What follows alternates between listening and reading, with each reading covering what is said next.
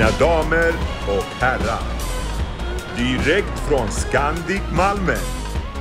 Välkomna till Backa Framåt Live. Här har ni han. Ge en stor applåd för Sean Axel! Sådär, ah, tack! Tack så jättemycket. Så vi är tillbaka, det är onsdag, klockan är 18.00. Välkomna ska ni vara alla här inne, alla där hemma till ännu ett avsnitt av Backa framåt.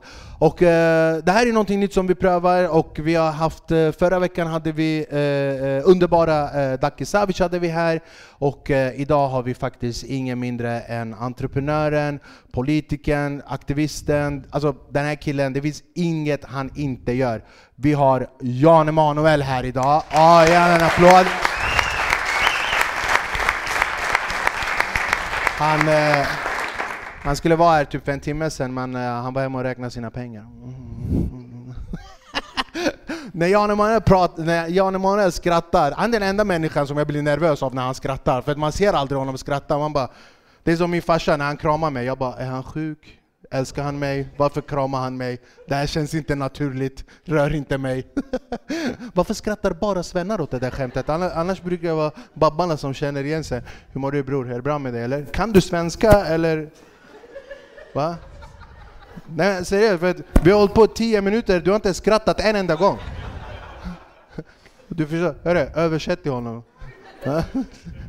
Du äter de där bilarna som att det var fågelfrön, vet du det? Man vet att han är kurd när han äter bilar så här. Du är också välkommen bror med rosa t-shirt, manligt. Eh, vi har några svennar här längst fram, välkomna. välkomna. Är det bra med er? Är det, bra? det här är min favorit när svennar blir nervösa när man skämtar om dem. Är det bra? Hur känner ni två varandra? Bror, var det en svår fråga eller? Känner ni inte ens varandra eller vad, vad är frågan? Va? Va, vad, sa, va, va sa han där ute? Han bara sätt er bredvid en svenne, sen är det bra. Det var det, var det, det, var det ni två gjorde. Får jag, seriöst, en ärlig fråga, hur, hur fan hittar ni hit man? Seriöst, så här, det, det här är inte riktigt eh, min publik ni två. Du, du har örhängen som är så här. och sen kollar du på mig som att du är från Migrationsverket, vilket gör mig nervös. Och din polare kollar på mig som att han är från Skatteverket, vilket gör mig ännu mer nervös. Nej, det, det, det är okej. Okay. Jag gillar att de här grabbarna längst bak skrattar. Är det bra med er, eller? Bästa. Bror, ni ser ut som jorden runt på tre minuter. Vi har en, vi har en från Europa, en från arabländerna, en från Afrika. Det är, är du från Colombia? Sluta ljug bre, säg. Varenda blatte vill vara colombian efter narkos, så sluta ljug. Tio år sedan alla ville vara italienare, sen kom Pablo Escobar och bara äh, jag är från narkos. Du ser ut som en statist från Narcos, det måste jag säga. Du... Statisten som satt vid buffén. Vi går vidare! Vi har Han kommer vänta på mig utanför. Uh... Som sagt, vi har en underbar, underbar gäst idag och eh, vi kommer presentera eh, Jan Emanuel, men innan vi går vidare, gå in och följ vår kanal här på Youtube, Sean Atzi, prenumerera och försök att sprida det här. Vi skulle verkligen uppskatta det. Min fina publik, tack så jättemycket för att ni är här. Uppskattar verkligen det.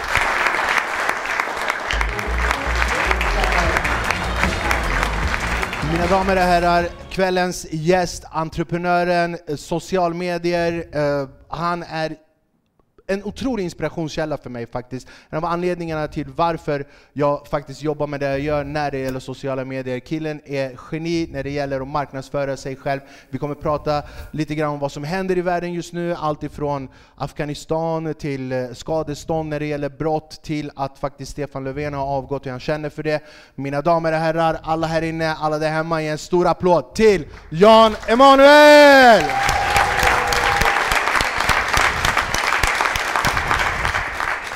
Välkommen! Ja, tack kamrat, tack kamrat. Välkommen. Bror, du skakar min hand. Vad det där? Välkommen. Din polare Daki Savic var här och jag gav honom lite kolsyrat vatten. Han, han, höll på, han höll på att kissa på sig på riktigt. Hur mår du? Välkommen! Ja, det är bra. Är det bra med dig? Mm, du, du var ute i Sandhamn idag när vi pratade. Mm. Hur gick det då? Du var med familjen va? Ja, vi brukar åka ut till Sandhamn. Bra, trevligt ställe, nära Stockholm. För babbarna som inte vet, Sandhamn, det är gröna linjen. Uh. Vi tar gröna linjen ut i det. du ska vara jättevälkommen. Fan. Jag skrev faktiskt, när, förra gången jag skulle ut till Sandhamn så då jag lämnade båten och så åkte jag tillbaka med färja och så missade jag färjan. Så gick jag ut på sociala medier och sa så här, om någon ska ut till Sandhamn, kan jag få åka med? Liksom. Och jag fick så en miljard meddelanden. Absolut, åk med mig. Det var, men det var bara att alla hade bil. Eh, Sandhamn är en ö, så, så det, det, funkar, det funkar inte alltid med sociala medier. Jag hade lätt kommit skjutsa dig. Svart taxi. Jag hade lätt kört dig. Ja, roligt. Det är faktiskt andra gången du är här eh, hos oss på Backa Framåt. Första Mm. gången satt vi i studion här på Bondegatan, och andra gången är vi här. Vad tycker du om upplägget idag då? Nej men jätteroligt. Det blir en annan grej att prata inför folk. Det blir ju mera liksom liv i ett samtal som också får en uppmärksamhet av människor som är, en del av samtalet. Jag tycker det, det blir Men- roligare. Du är van att prata inför folk, det är ingenting som berör dig. Alltså det är ingenting som du känner att det är jobbigt eller sådär. Jag håller ju föreläsningar och jag, jag håller ju mycket tal, så det hade varit lite udda om jag hade varit nojig och prata inför folk. Det hade blivit en, lite av en dålig arbetsskada. Det är likadant som stand-up-komiker, så en, en stand-up-komiker med dåligt självförtroende, det är det värsta som finns. Det blir inget bra. Nej. Varför skrattar ni? Det är så här, det går inte. Man måste ha bra självförtroende när man är komiker. Du, vet du, jag blir så här, när du kollar på mig, jag blir lite nervös. Jag blir så här, du kollar på mig som att jag skyldig dig pengar eller någonting, att du kommer knacka på. Det hade du märkt. Ja, vad roligt. För sist du var, sist du var, sist du var hos oss, så eh, blev det faktiskt en liten grej, och om det är okej för dig, för du hade ju haft eh, eh, inbrott i ditt hus ute vid Norrtälje om inte jag har fel Mm. va? Och så pratade vi om det. Och sen någon dag, eh, dagen efter vi sände det avsnittet så fick jag ett samtal från eh, Expressen. Eh, och då ville de använda liksom, en lite inlägg av det vi gjorde och, och eh, sända det och visa det. Och jag sa ja, självklart, absolut, det är okej. Men jag har märkt att liksom, oavsett vad du än gör, hur du än pratar, vad du än pratar om, så blir det att folk uppmärksammar det. Liksom, det är få människor som kan ha den dragningsgrejen, oavsett vad man än pratar om så blir det någonting. Oavsett om det är dina sociala medier eller du pratar om politik så är det alltid någon typ av debatt runt omkring det du säger. Allting går ju ut på... Vi lever i ett kommersiellt... Alltså hela samhället går ut på att det, det kommersialiseras. Att det, allting ska säljas och då ska man tjäna pengar på. Om man märker, om en journalist märker att någonting säljer, så gör man mer av det. Det, finns en log, det är det som är medialogiken. Och hittar de då några personer som på olika sätt får människor att reagera. Jag har någon märklig förmåga att kunna liksom så här, kittla hatarnas mest erogena zoner, så människor blir så här, Vad säger han för någonting? Och en del tänker istället att när man, när man pratar politik, när man, när man pratar politik så har jag valt att vara rak. Att istället för att gå runt, runt, runt så säger jag men vad tycker du? Jag tycker att det är skit. Men så där kan du inte säga. Eller så kan man det. Alltså det är också ett sätt att kommunicera att inte, eller åtminstone undvika att ljuga. Åtminstone inte ljuga medvetet. Och att säga, men vad tycker jag? tycker så här. Men så kan du ju inte tycka. Jo, jag kan! Lyssna då! Och det har också gjort att en del upplever det som att det finns en, en, en ny politisk öppning. Att det finns ett annat sätt att driva ett land som också säljer. Och däremellan så har det blivit så att när man har gått ut, sagt saker, människor reagerar, det säljer och därav liksom, så rullar det vidare. Så det finns en logik i det hela. Alltså vi, vi, du och jag, alltså jag, vi ändå, jag känner i alla fall att vi känner varandra. Du har varit med i podden, vi har börjat prata i telefon många, många gånger. Jag känner ju verkligen att du är alltså verkligen en av de mest, alltså en av de rakaste människorna jag känner. Oavsett vad du än tycker och tänker. Och det jag verkligen uppskattar med den åsikten du har är att du alltid, alltid oavsett vad den är, du står bakom det du säger. Det finns ingenting där du säger att bara, jo, jag tycker så här idag, men imorgon så är det borta. Alltså att det är så det är. Och nu, varsågod. Nej men jag tror också att det är viktigt att även när du gör, det är inte så att man inte gör fel. Det är bara det att många väljer att säga att det inte är fel trots att man vet att det är fel för att det blir pinsamt. Det är enklare att säga ja det var fel, jag ber om ursäkt. Eh, Det, det var dumt, ja det var mitt fel. Alla bara, ja, jag var knas, det var dumt, jag var full, varför skit i det? Men det var jag, det var mitt fel. Så att man även när man inte gör bra, bara är rak och ärlig med det. Och det blir liksom, det är ett enklare sätt att leva också. Till och med, alltså lögnen är ju den mest skyddande det man har. För att det är så enkelt att säga så. Varför kom du för sent? Nej men vi missade bussen. Du missade inte bussen, du gick för, för sent hemifrån din jävla sopa. Det, det, det. Säg kelb, du sa kelb. Kelb, Meshnun, gå i tid. Du sa kelb sist du var hos oss, jag fick hur mycket kommentarer som helst. Och just att hela tiden träna på att vara rak som människa, även när det kanske inte är så behagligt, Mm. tror jag är bra. Och jag brukar ofta när jag föreläser prata om det. Och det hade varit en ganska dålig grej om man då gör, inte försöker göra på ungefär samma sätt som man säger. Och ibland är det jobbigt att säga precis som vad man tycker, för man vet att det här kommer bli jobbigt imorgon. Men det är skönare för dagen som kommer efter det, för att då har du sagt det. Det är klart. Och det är lättare att hålla reda på. När vi, eh, när vi gick ut med att du skulle vara en av våra gäster här på Backa framåt och vi brukar ju fråga våra följare liksom vad de skulle vilja veta och sådär, så var det en hel del eh, eh politiska frågor, allt ifrån det här som händer i Afghanistan, det här med skadestånd för brott och brottslighet etc.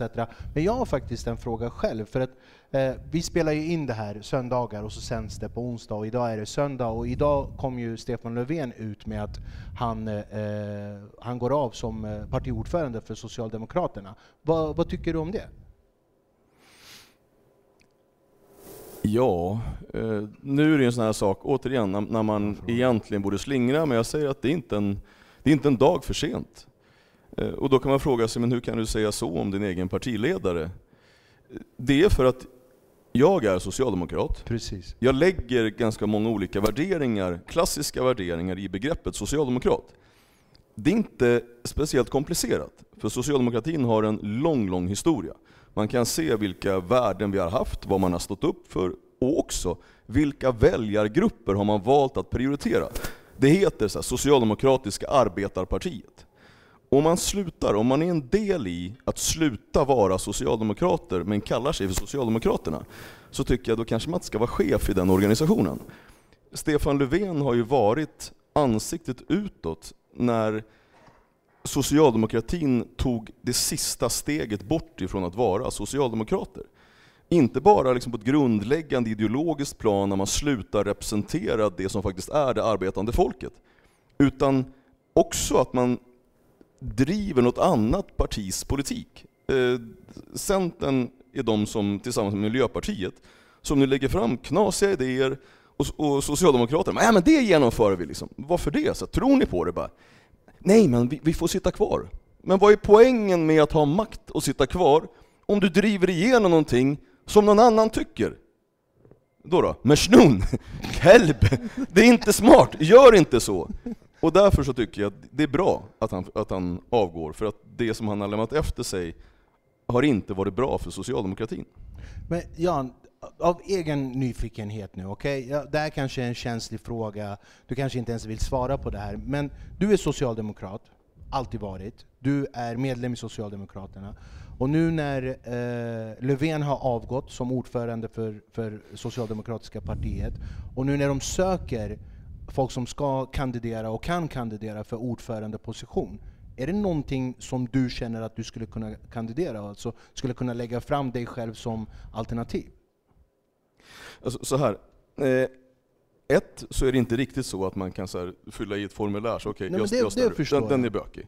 Eh, två, så finns det en lång historia i socialdemokratin när man utser partiledare. Eh, den första grejen, som kanske inte är det stora problemet, men det är att du, det sista man får göra som socialdemokrat, och du vill någonting, det är att säga att du vill någonting. Det är alltså, så om du vill bli partiledare så finns det en kutym tillbaka, typ 100 år, att man säger vill du bli partiledare? Nej, för det är så att eh, och det finns en fin sak i det också, jag ska inte, jag ska inte raljera kring det, för att socialdemokratin har också varit att man har sagt viet framför jaget. Alltså där man faktiskt går ut och på riktigt företräder fler än sig själv. Och det är också så som politik ska bedrivas. Du ska inte in i politiken för att du vill bli politiker. Det är smutsfolk som går in i politiken för att göra karriär. Du går in i politiken för att du vill förändra samhället, för att det är någonting som du ser behöver förändras. Och inte för din egen egoistiska skull, utan det är viet. Att mm. göra någonting som är större än, än dig själv. Eh, och därför har det också varit så här, nej, du får aldrig som partiledare säga att du vill. Den första som själv sa så här, ja men jag skulle kunna tänka mig att bli partiledare, det var Mona Sahlin.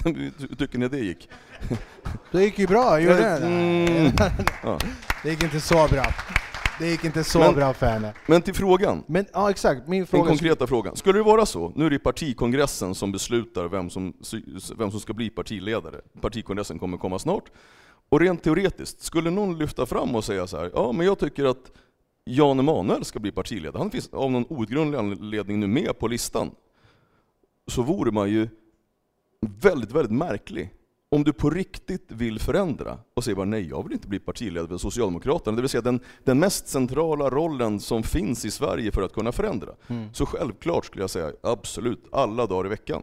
Så alltså, vi, vi kan verkligen typ avslöja här att du skulle kunna tänka dig att vara partiledare för Socialdemokraterna? Ja, då, jag, då, då går vi... Ja, det... Då har, vi, då har vi lyckats bryta två tabun på eh, samma kväll. Då. Just det här att både säga att ja, jag, jag vill, och också säga att man vill ta rodret för, ett, för någonting som har tappat sin kärna. Och jag tror att det skulle vara den största utmaningen, det är att få sossarna att bli sossar igen. Fan vad starkt, imponerande. Jag vet att jag skulle absolut rösta på dig. Betalar du? Då är det du och morsan i alla fall. Du har två, du har två röster. Bra start ändå. Nej men vi, jag tror också att eh, jag tror också att jag har varit socialdemokrat i hela mitt liv, men det är lite så här Babbe-grej också. Pappa har alltid varit det, mamma har alltid varit det, etc. etc. Men det är lite grann som du säger, att man märker senare åren att de kommer mer och mer ifrån vi till jag. Att det blir, det blir inte vi längre, och det är inte jobbarens parti, det är inte slitaren, det är inte folkets parti längre. Det är, Nej, och det är väl där som jag tycker är det jobbigaste. Alltså att det, det jag tycker är det finaste hos en människa, det är kampen. Alltså glöden i att verkligen vilja bidra, att göra någonting av sitt liv. Det är därför vi också är ett arbetarparti. För att vi, vi tycker att det är hedersamt att göra rätt för sig. Och det är därför vi också i grunden också säger att det enda sättet, det här är alltså den, den socialdemokratin som fanns, det är att om du vill bli en del av samhället, så finns det bara ett enda sätt att bli en del av samhället. Det är att bidra till samhället. Det enda sättet att bidra till samhället, det är arbeta och betala skatt. De som inte kan det, alltså som av outgrundlig anledning absolut inte kan bidra just med arbetet, finns det andra sätt att bidra med.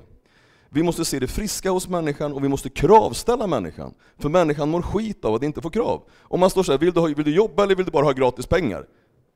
Det är ett dåligt val, för många väljer att få gratis pengar. Det ska inte vara alternativet. Man ska kunna ge ett alternativ och säga alla ges möjligheten att göra rätt för sig. Vi garanterar att alla får ett jobb. Det ska kunna vara en säkerhet i samhället, att du ska ges en möjlighet att göra rätt för dig. Men bidragssamhället, det funkar inte. Det, det är inte så att alla vill. Utan måste, en del behöver pushas, och en del behöver få mera, vad ska man säga, mer än push. Alltså också en, en piska och morot för att också göra rätt för sig. Det är så vi blir arbetare, och det är så vi får ett land framåt. Men det har vi tappat, och det tycker jag är tråkigt. Om vi ska, nu när du sa det här med, med, med bidrag och, och du pratar om att vi alla ska försöka vara en och vi alla ska försöka jobba och betala skatt, kan man inte det och så vidare. Det händer ju så otroligt mycket runt omkring i världen just nu, alltså verkligen. Och ett av de största grejerna som, har, som händer just nu och senaste veckan, det är ju just det här med Afghanistan. Det har varit så mycket snack om eh, att vi skickar allt ifrån eh, Herculesplan dit, ska vi ta in folk, ska vi inte göra det, ska vi hjälpa dem på plats, ska vi hjälpa dem här, etc. etc. Jag är lite nyfiken, eller väldigt nyfiken på hur du ser just på den situationen. För att förut har det varit så här att olika partier har sagt att ja, men vi ska hjälpa dem på plats, eller vi tar in, vi tar in så många vi kan, etc. etc. Jag är lite nyfiken på hur du ser på den situationen. Jag tror man måste i, när det är komplicerade frågor så måste man ställa sig en grundläggande fråga. Det är så här, vad är det vi vill? Men på riktigt, så här, vad vill vi? Vad är idén med att hjälpa? Vill vi rädda liv? Vill vi känna oss goda? Det är inte, och det är inte fel att vilja känna sig god. Vill vi i våran, i, i vår, med våra kompisar i Europaparlamentet visa att vi, vi är liksom hela världens samvete och på så sätt så gör vi på det här sättet? Det är en grundläggande frågeställning. Och då måste jag fråga mig själv, vad skulle du vilja? Är det, vill du känna dig god? Ja, det är klart jag vill. Men det är kanske inte är det som är prio. Jag skulle säga rädda liv. Rädda liv, det är faktiskt på riktigt, det är viktigt. Alltså om vi nu tycker att det är en bra grej, men jag tycker det, ja. Och då, det vi har att röra oss med, det är i grunden ekonomi. Det är ekonomin som styr hur mycket gevär vi kan köpa, hur många flygplan vi kan skicka, vilka länder vi ska hjälpa. Och då får man tänka sig, om vi har, vi bara slänger ur en, en summa, vi tar tusen spänn. Vad kan vi göra för tusen kronor i Sverige? Ja, då tänker du så, ja man kan beställa in ett helrör. Nej, det, du får inte ens det längre. Liksom.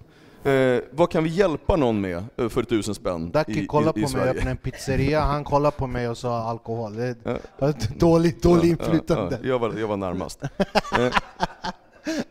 Det jag försöker säga, det är självklart så kan du rädda, och den som säger emot det här är inte frisk.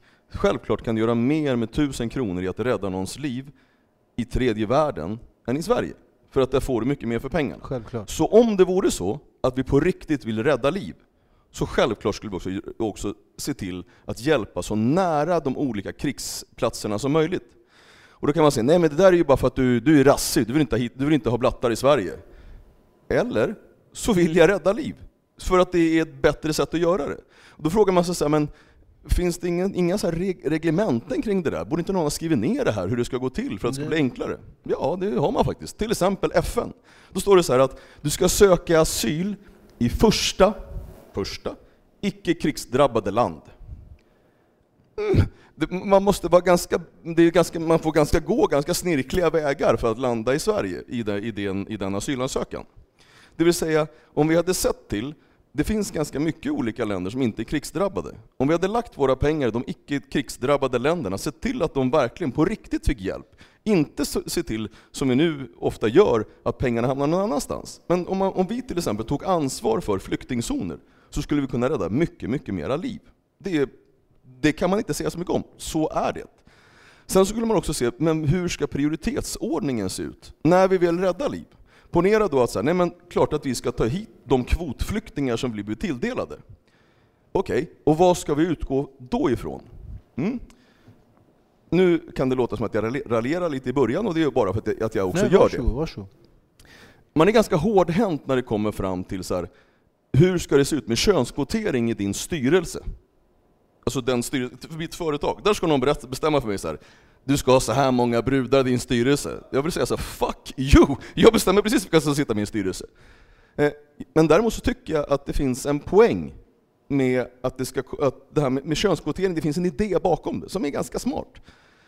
Någonstans där man verkligen behöver det, vill säga i migrationen, hur kommer det sig att ingen ens vågar nämna namnet könskvotering när det kommer till asylinvandring? Hur kommer det sig att den absoluta majoriteten som sedan åtminstone 2014, den absoluta majoriteten, är män?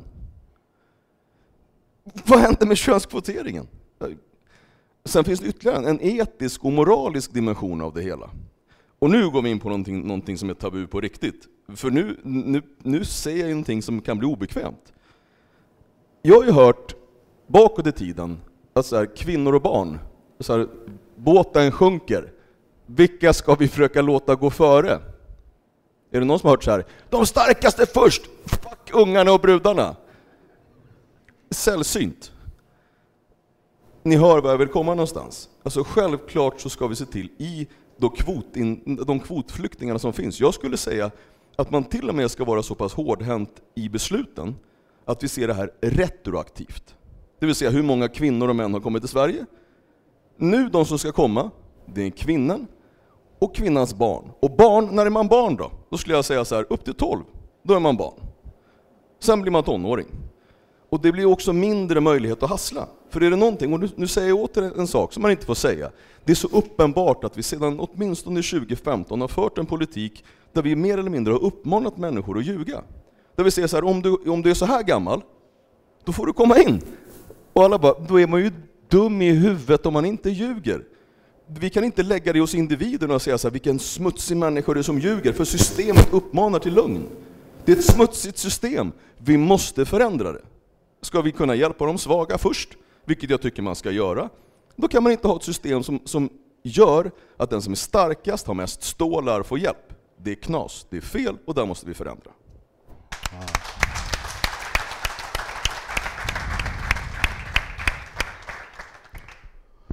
Wow! du har sån passion.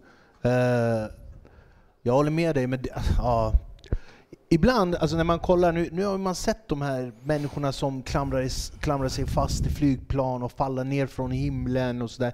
Då, då, det är väldigt svårt att tänka logiskt på något sätt. Ja, det är hemskt. Man tänker ju bara liksom, nu, jag, jag vill bara göra exakt det jag kan för att hjälpa så många jag kan, så fort jag kan. Liksom det är väldigt, väldigt svårt att tänka logiskt när man involverar mer känslor än logik. Mm. Men sen när man sitter och lyssnar på dig så här och du pratar om allt från könskvotering, ålder etc. Ja, alltså det ligger ju det ligger ju mycket bakom det. Liksom. Man, man, vill ju inte, man vill ju hjälpa de som verkligen är drabbade och om man ska ta ett sånt land som Afghanistan idag där det är uppenbart att kvinnor och barn lider mer. Ska jag säga någonting som också är så det här är, nu ska vi gå in på känsliga Varsågod, saker. Varsågod. en gegga där man inte, där man inte ska gegga. Av historien kan man lära sig framtiden. Det är i alla fall det enklaste sättet att försöka tänka hur, om vi gör exakt samma sak igen, kommer det bli annorlunda? Mm, Med stor sannolikhet inte. Så tittar vi vad vi har gjort hittills. Om vi går tillbaka då till 2015 var ett av de åren när, vi tog, när flyktingströmmarna var som kraftfullast. Och då i, framförallt då ifrån eh, Afghanistan men också från Syrien.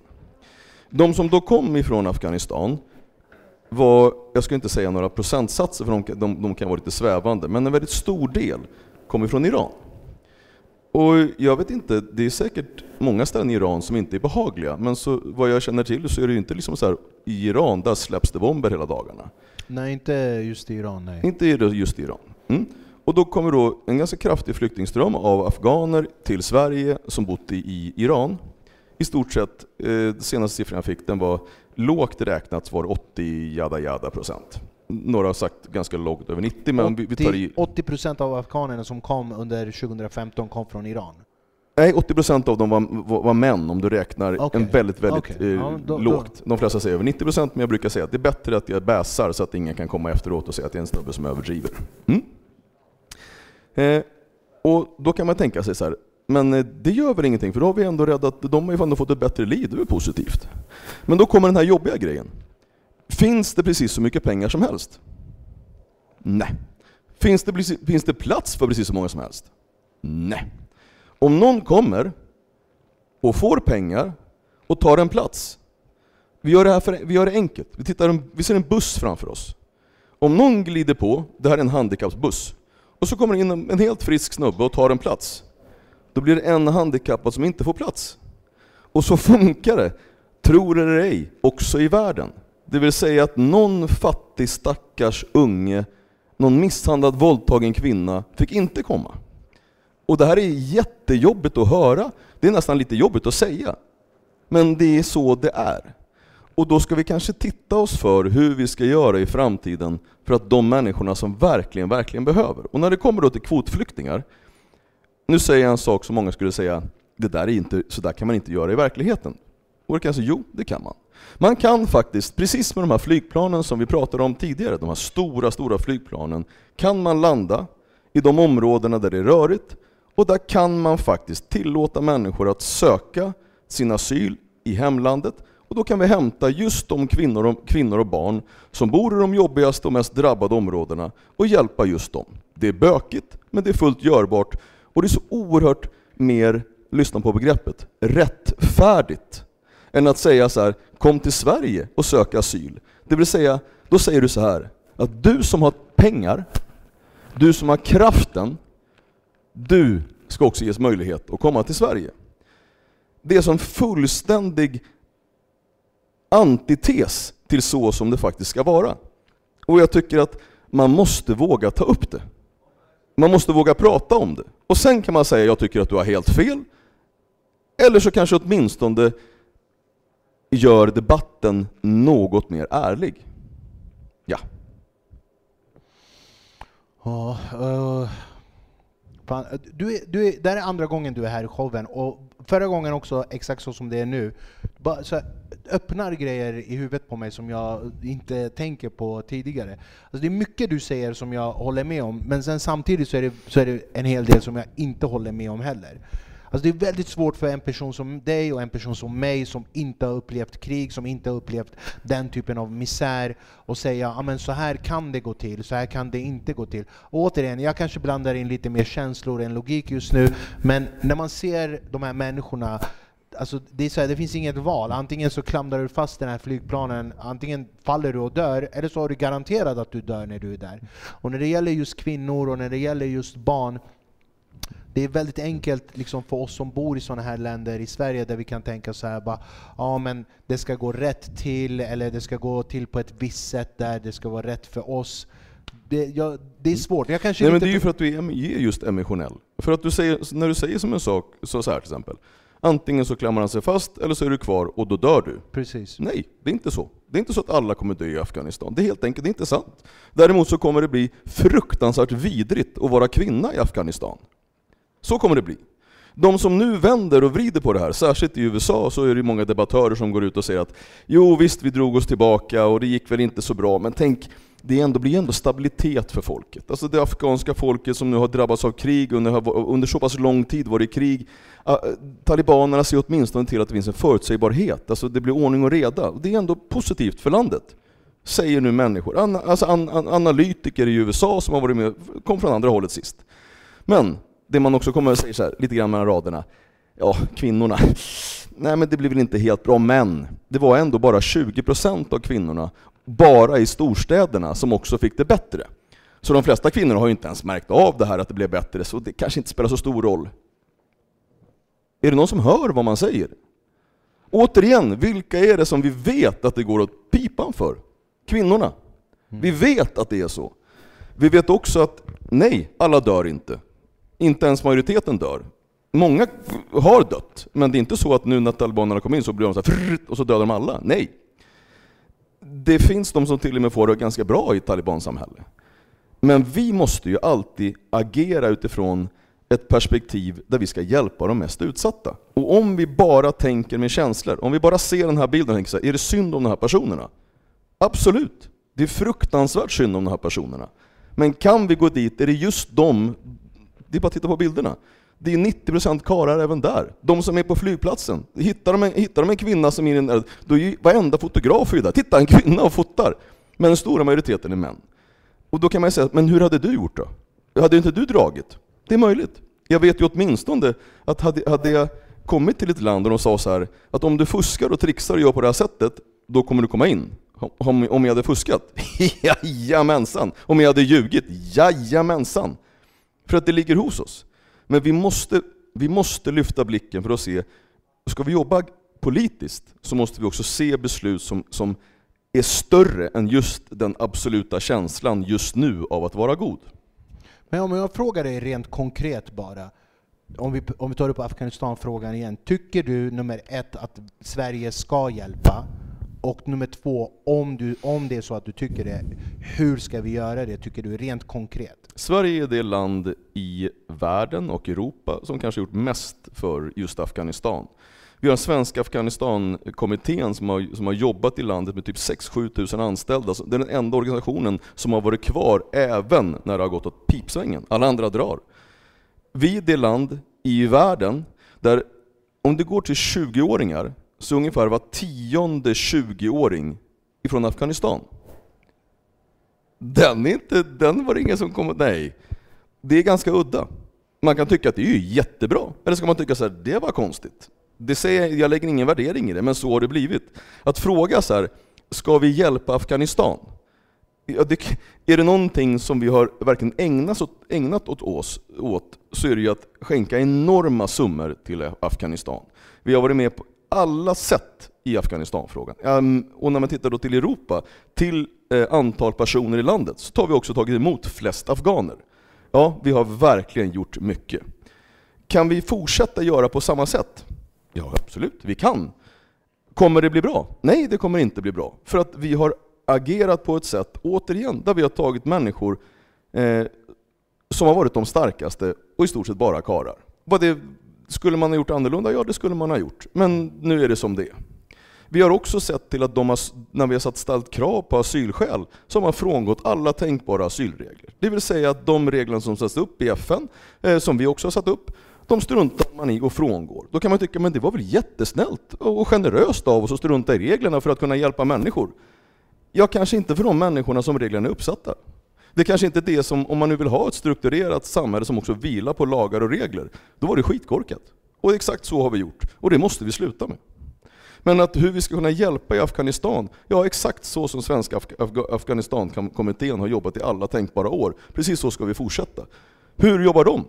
Jo, med uppsökande verksamhet på de mest utsatta platserna i Afghanistan där kvinnor och barn är som mest utsatta och inte får gå i skolan. Där har Svenska Afghan Afghanistankommittén jobbat. Och det är stort och det är så vi ska jobba. Håller med. Uh, avslutningsvis så skulle jag vilja fråga dig en fråga som är lite mer, eller mycket mer hemmaplan som har hänt. Vi, för någon vecka sedan, jag vet att dina vänner är involverade i det och de har samlat pengar. Jag har vänner som har varit involverade i det och försökt samla pengar. Eh, uh, ett fruktansvärt brott som, som begicks för någon vecka sedan. Uh, där en brottsoffer, uh, en kvinna blev våldtagen och mannen i fråga som våldtog henne fick nästan en, en miljon kronor i skadestånd och hon fick typ 3000 kronor, någonting sånt liknande. Men det här blev en jättedebatt, folk gick ut och sa att nu ska vi samla mer pengar för henne. Jag vet att det är en väldigt stor fråga och om man går in på just brott och skadestånd och brottslighet. Jag är bara nyfiken vad du tycker just i den här specifika frågan. Jag tror man återigen måste lyfta frågan, för att det är så lätt, för mig också såklart, att bli emotionell. Om du frågar vad vill du göra? Jag vill ha ihjäl karln. Alltså jag vill stampa ihjäl honom. Det, det, det är vad jag känner. Jag säger inte att jag ska göra det, men jag säger att det är så jag känner. Um, men det finns ju också så en ors alltså hur kommer det sig att vi har hamnat här? Alltså hur, hur, finns det möjlighet att någon får 840 000 i skadestånd när man har tortyrvåldtagit, inte en utan två kvinnor, och dessutom begått massa brott på sidan? Jo, av ett system som är byggt för, walla, att vara god. Vi vill vara goda. Vi vill ge alla människor en andra chans. Och om jag tar en kort, kort, kort eh, resumé bakåt i historien. Anledningen till att vi har ett system där vi ska ge människor en andra chans, till exempel med det man kallar för villkorlig frigivning. Det är för att det här systemet är byggt utifrån hur Sverige såg ut ungefär på 60 och 70-talet. Då sattes reglerna. Om du blev dömd till fängelse på 60 och 70-talet så var det förknippat med den största sociala skam som du överhuvudtaget kan uppleva. Det vill säga, du bor i Gimo, du blir dömd till fängelse, du heter Lasse, du kommer få heta fängelse-Lasse i resten av ditt liv. Dina barn kommer få heta fängelse-Lasses jävla äckliga ungar. Det var skammen. Är ni med? Vi flyttar det här fokuset, nu går vi tillbaka och nu helt plötsligt var det 2021. Och så begår du ett brott, du tillhör en subkultur, du är med i ett gäng, du skjuter någon och du, får, du är 17 år. Du åker på ett, en eh, ungdomsvårdsskola som det hette förr i världen, men nu, nu har vi ju då eh, Statens institutionsstyrelse där man får bo. Och så var man där i fyra år. Vad får de? Är det skammen för dem de kommer ut till? Absolut inte. Nej! Det är statusen som höjs i deras äckliga jävla gäng. Det är vad som händer. Kan vi applicera det här systemet ifrån 60 70-talet på det som är nu? Nej. Tror ni att verkar det funka bra? Nej. Och där någonstans har vi då kommit fram till det vi kallar för straffrabatten. Det är för vi tänker på att vi måste ha ett fokus på den kriminella. För den, vi måste se människan. Den här människan måste få ett, en möjlighet att få komma tillbaka i samhället. Hör ni inte hur fint det låter? Är man inte god om man tänker så? Jo, jag skulle säga ja. På ena sättet så skulle jag säga ja, man är god om man tänker så. Men man glömmer bort en sak. Det vill säga alla andra. De som är de drabbade av den här kriminella våldtäktsmannen. De glömmer man bort. Rätten för dem att få finnas på ställen där de inte behöver vara rädda för den här människan. Den här människan nu som eh, våldtog de här två kvinnorna har begått massa andra brott. Han fick då, först blev han dömd till tio års eh, fängelse Sen kom man på att nej, men med lite rabatter så är vi nere på fyra, fyra och ett halvt års fängelse. Sen så säger, kom, han, kom han på förresten att han inte längre var 19 år utan han var bara 16. Han har kommunicerat med sina vänner tidigare. Två stycken juridiska instanser har kommit fram till att han är 19 år. Läkarundersökningarna har kommit fram till att han är 19 år. Han säger att han är 16 år. Högsta domstolen bara, nej men han kan vara 16 år, hellre fria än att fälla. Och då var han nere på två år. Två år för de här vidriga brotten som har begåtts. Med straffrabatten så säger vi då till den här våldtagna kvinnan, hon som bad för sitt liv att inte få bli våldtagen igen för de fruktansvärda smärtorna hon hade, och den här snubben bjuder in fem snubbar till och våldtar honom, henne. Hon har då upprättelse i två år, okej? Okay? Den andra kvinnan då, som man bröt sig in i hennes hem och våldtog, vad fick hon för upprättelse? Noll! Alltså så som i absolut ingen. De andra som har blivit utsatta för brott då? Så som i absolut ingen. Vi kan inte ha ett system där man struntar i de som är utsatta för brotten.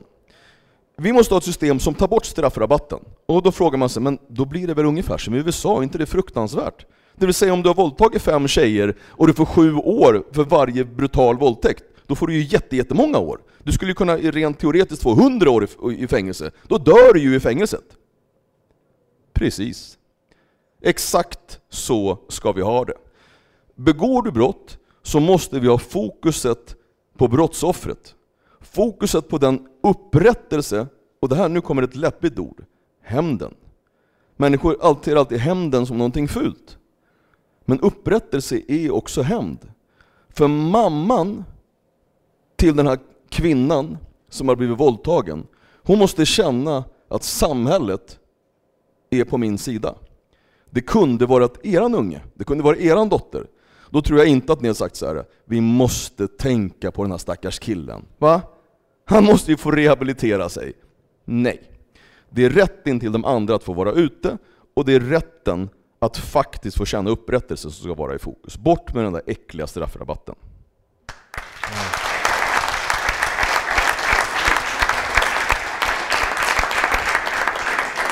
Ja, jag skulle kunna sitta i timmar och prata med dig. Alltså, du är verkligen, när du pratar, jag känner som att jag har Mel Gibson i Braveheart framför mig. Det, du är, alltså, det är så mm. mycket passion i det du säger. Och återigen, vi, alla ni där hemma, ni som sitter här, det är säkert många som inte håller med, det är säkert många som håller med, men det viktiga är faktiskt att du står och säger det du säger. Och de som håller med dig, att de har någon som de verkligen bara men vi känner likadant. Och mycket av det du säger, så det är ju väldigt, väldigt logiska saker. Alltså det, är, det här med att slippa rabatter och att självklart att man ska känna att samhället står på en sida. Men tyvärr, tyvärr så är det lättare sagt än gjort just nu.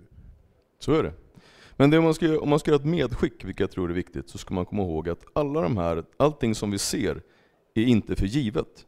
Det är inte som många i vissa religioner tror, att om du får ett kastmärke i pannan så kommer du behöva stå och skotta i en toalett resten av ditt liv och det ska dina barn och barnbarn också göra. Utan det går att förändra. System likt människor går att förändra. Så det är bara politik. Att den här straffrabatten finns är bara politik. Och de som säger att det här inte går att förändra, att det inte går att ta bort, att det inte går att göra ganska fort till och med, de ljuger. Och de förtjänar inte sina platser. Jan, om du skulle vara partiledare för SOS, jag skulle rösta på dig på en gång. Stor applåd, Jan Emanuel! Tack så mycket. Tack så jätte, jättemycket. Tack för att du är här. Mina damer och herrar, tack så jättemycket alla ni här inne. Vi kör onsdagar 18.00. Vill du avsluta med någonting Jan? Du bestämmer. Jag, Nej, du, varsågod. Alltså det, det, du, det är första gången jag har en gäst som pratar mer än vad jag gör. Så det, du, du får jättegärna, om du har en avslutningsgrej som vill avsluta, jag brukar alltid säga att jag säger till min son Kian Baba älskar dig, eh, och eh, om du vill säga någonting avslutningsvis, varsågod. Nej, jag kan bara säga som jag upprepar mig, det taftologiska är oftast ganska bra, att förändring går. Bara för att det ser ut på ett visst sätt idag, och man ser att det är skit, så behöver det inte vara så imorgon. Det är ni som bestämmer. Så om det, tjena tjena! Kärlek, respekt, vi syns nästa vecka, samma kanal, samma tid. Tack så jättemycket allihopa, tack! Jan Emanuel!